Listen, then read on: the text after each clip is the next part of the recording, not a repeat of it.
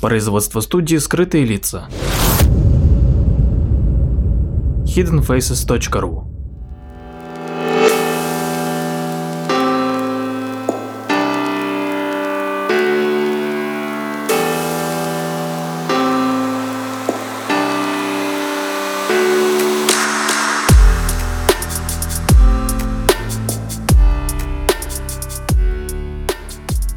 Владимир Марковский и очередной выпуск передачи «Прожектор восприятия». Недавно делал подкаст про Джимми Хоффу, довольно интересная личность в американской истории, и, собственно, больше интерес представляет история с его исчезновением. Эта загадка беспокоит американское общество уже очень давно.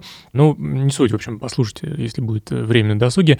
И недавно посмотрел фильм, который называется «The Irishman». Он вышел э, несколько месяцев назад. Весь сюжет, опять же, посвящен самому Хоффи. И забавно, что о Джимми Хоффи уже снимали фильм Дэнни Девита, тогда Хоффа играл Николсон. А в этом фильме, в «Айришмане», Хоффу играет Аль Пачино, а Роберт Де Ниро играет, собственно, самого помощника Хоффа Айришмана. Но суть не в этом, а суть в том, что в сюжете предполагается несколько интересных фактов. Во-первых, предлагается версия исчезновения Хоффа, что его убил его помощник The Irishman, но еще больше интерес вызывают связи и, собственно, само избрание президента Кеннеди и мафия.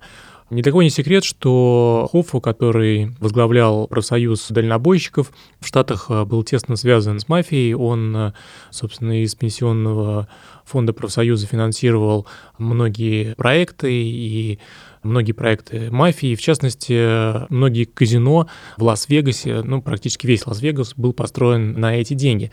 И дело в том, что мафия была очень заинтересована и помогала избраться Кеннеди, ну, в том числе потому, что в то время на кубик власти пришли революционеры, возглавляемые Фиделем Кастро, и это сильно встревожило Вашингтон. И, конечно же, американскую мафию, которая потеряла на Кубе э, свою недвижимость и лишилась доходов от казино, которые ей там принадлежали. И мафия, помогая избрать Кеннеди, предполагала, что он сможет договориться с Фиделем Кастро. Но этого не случилось, и, собственно, в фильме высказывается предположение, что именно мафия из-за того, что Кеннеди, грубо говоря, кинул мафию, она, собственно, и заказала его убийство. Но сегодняшняя передача о том, как э, США пытались при Кеннеди свергнуть правительство Фиделя Кастро и Наверняка многие слышали, что было какое-то вторжение США на Кубу, но не знают деталей. И это вторжение произошло в 1961 году. А операция начинала подготавливаться еще при президенте Эйзенхауэре, и, и Кеннеди, когда не смог договориться с Фиделем Кастро, он, собственно, дал добро на эту операцию. Ну, сама операция обернулась позором для США, и она вошла в историю как операция в заливе Качинус, Баия Кочинус, что в переводе на русский язык с испанского означает «залив свиней». Так вот, место десантирования было выбрано не случайно. Большую часть побережья залива можно было использовать в качестве аэродрома. Там был песчаный ровный пляж.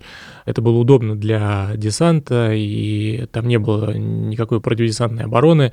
И американцам представлялось, что вся операция будет легким и приятным приключением. Операция была назначена на ночь 17 апреля. За два дня до этого, утром 15-го, 8 бомбардировщиков Б-26 с опознавательными знаками кубинских ВВС нанесли удары по трем аэродромам кубинским для того, чтобы уничтожить кубинскую авиацию. Но военное руководство Кубы успел рассредоточить и замаскировать самолеты, и на аэродромах остались в основном неисправные машины и макеты. В результате из 24 самолетов, которые на то время были у ВВС Кубы, были уничтожены лишь два, по официальным данным правительства Кубы, а по данным советских и американских источников три самолета. Но пилоты сообщили о том, что ВВС Кубы уничтожены. В результате зенитного огня кубинцев два Б-26 получили повреждения. Один из них упал в море в 50 километрах к северу от Кубы, а второй совершил посадку на авиабазе в Ки-Уэст. И совершил он посадку в международном аэропорту Майами, а пилот самолета сделал заявление, что он и его соратники являются дезертирами из ВВС Кубы, после чего обратился к властям США с просьбой о предоставлении политического убежища.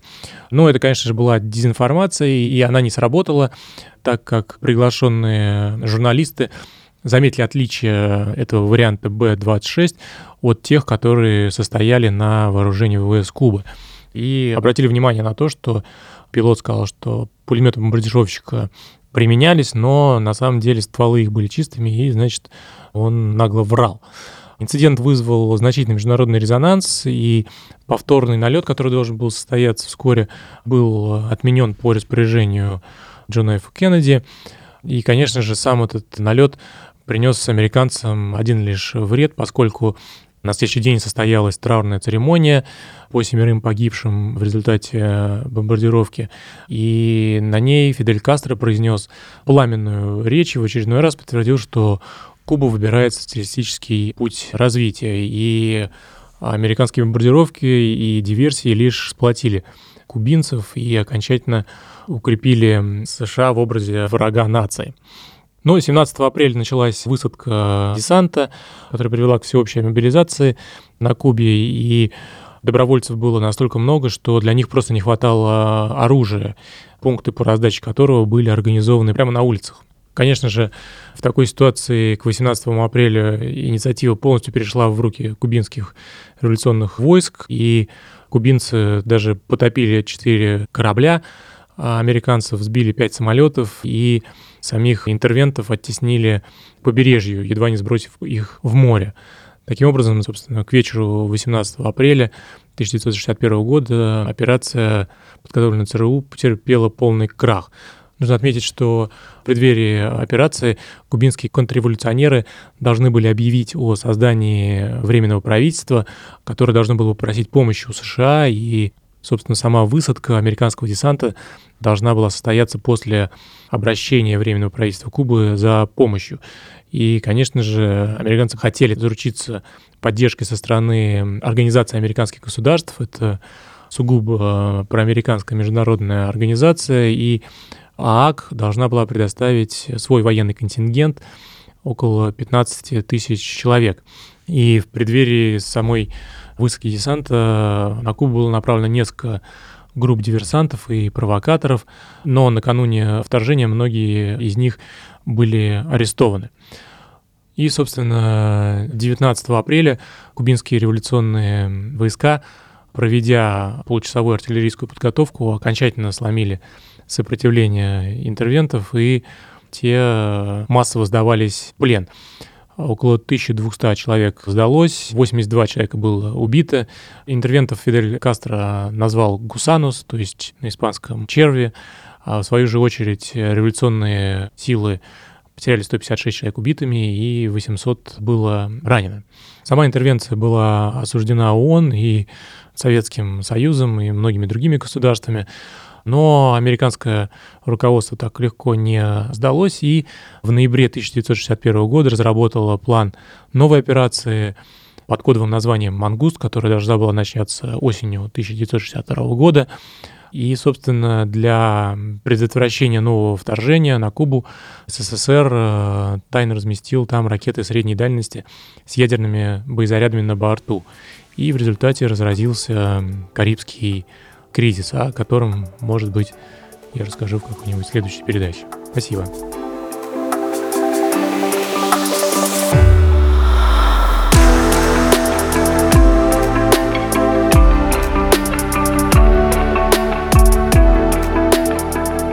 Подписывайтесь на наш инстаграм подкаст студио в одно слово о на конце. Ищите нас в социальных сетях по названию сайта hiddenfaces.ru. Слушайте наши подкасты бесплатно на сайте hiddenfaces.ru, а также в приложениях SoundStream, Яндекс.Музыка, подкасты от Apple и Google Podcast в приложениях для Android.